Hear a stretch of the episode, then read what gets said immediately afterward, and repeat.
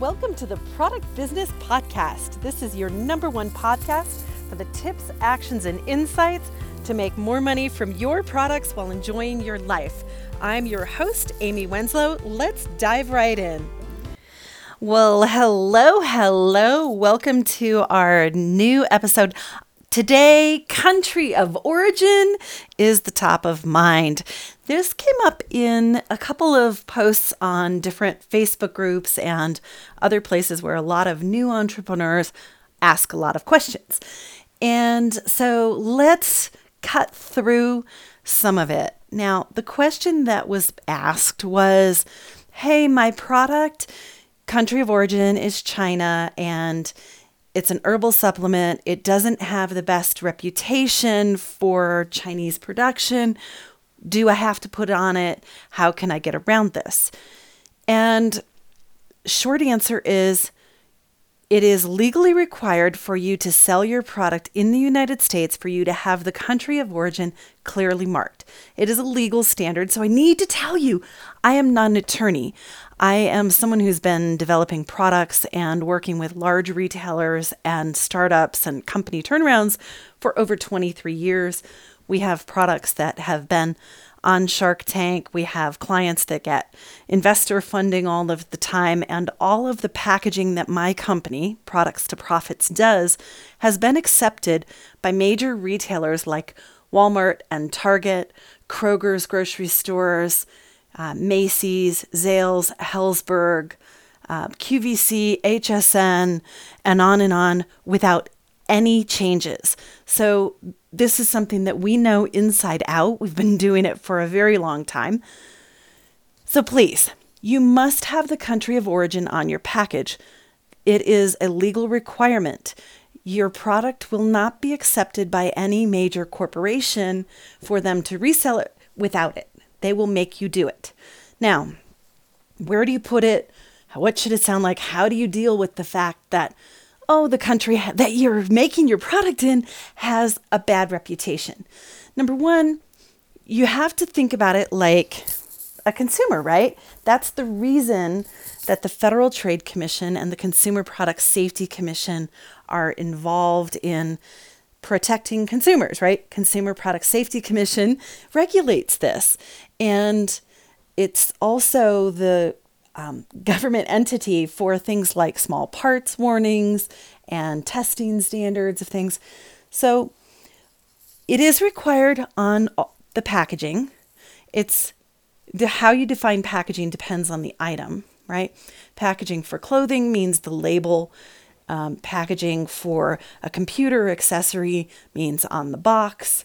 You might want to print it on the label on the back of the keyboard. So the standard changes based on the type of product and also where you're going to be selling it because what languages you need on your packaging is determined by the countries as well as by the retailer that may sell your product. So let's take Canada, for example if you're selling to Canadian stores, the store may require that there's English, French, and Spanish on the package. The government may require just English and French. And how you put it on there varies too. So there's some complexities when you're selling in other countries and you're dealing with this. Um, one of our clients was getting her product in. We met her after she had already ordered the product. It was already actually being shipped to her, it had already been packaged, and the product's on the boat on its way to her. And it gets here, and she's going to do a Good Morning America deal. And before she sends it to the buyer, I take a look at the sample. She shipped me one. And first conversation, I'm like, you know, you don't have country of origin on here.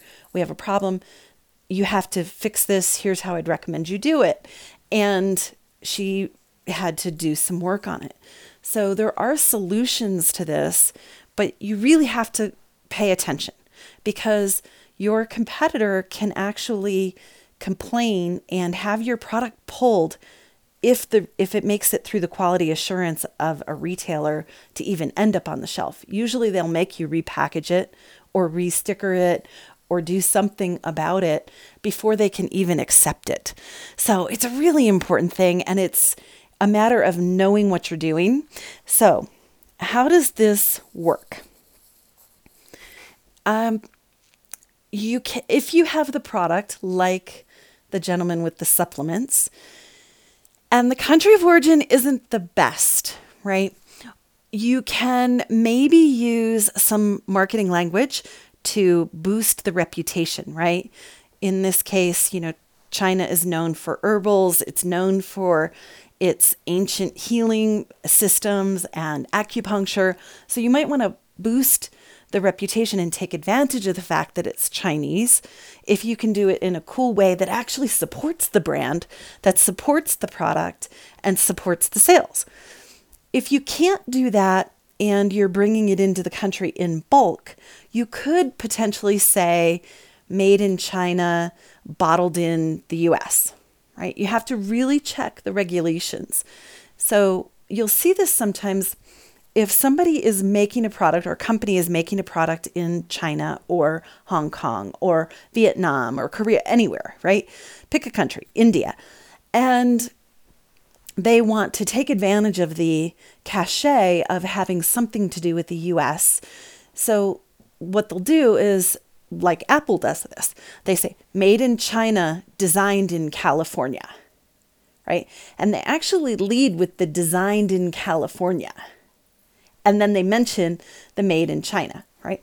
So you can do things like that. It it's the designed in California is not required. It is a marketing piece that they do because they're manufacturing in China and they want the cool factor. So you can look at, at doing things like that. You do have to declare the country, and if your item is a kit and there's things made in different countries, you have to default to the one that is the predominant component, meaning it's the most expensive or has the most value percentage wise of your wholesale price or your retail price. So there's definitely some things. Um, one other piece about this that you need to pay attention to. There is so much talk right now about tariffs and trade wars and, and all of those pieces. The country of origin and the materials that you're making your product out of are related to the tariffs, okay? So, we're going to do an entire live Q&A session on Monday morning, um, June, let's say that'll be June 24th, Monday morning at 11 Pacific time, that's going to dive into some of the questions around tariffs and tell you what's actually happening with tariffs. It's quite surprising and shocking, and most people are not understanding this correctly and are getting some surprises. Um, and then many of the public, people in the public in the US, anyways, think that things are happening that aren't and they think that everybody's paying the same and doing everything the same, and they're not. So, I really, really want to dive into this with you. I'm going to put a link in the description of this podcast that will give you access to get on the list to find out the call in information. We do these every other Monday, and this one is so topical and so on point. I mentioned a couple of these pieces to somebody earlier this week, and their jaw practically dropped to the floor with what they learned. And this is the actual experience of someone who's involved in importing products. I've been doing this for a long time. So we have a much clearer understanding than most people on the actual dynamics of import and of duties and tariffs and HTS codes and all of that. So please join us on Monday, June 24th at 11 a.m. for the live call in version of the product business show. And we'll answer your questions. We'll be giving you the, the real details, the straight truth about it. And uh, with that, everyone, I am so excited that you're here with us and that we get to serve you this way. Please listen to the additional episodes, share, like, comment. I read all the comments, I read the reviews, and the show is going gangbusters right now. So thank you so much for joining us and for bringing your heart, your energy, your time to this and to the conversation.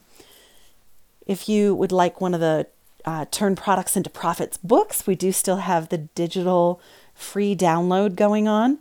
So you can pick one of those up as well at turnproductsintoprofits.com.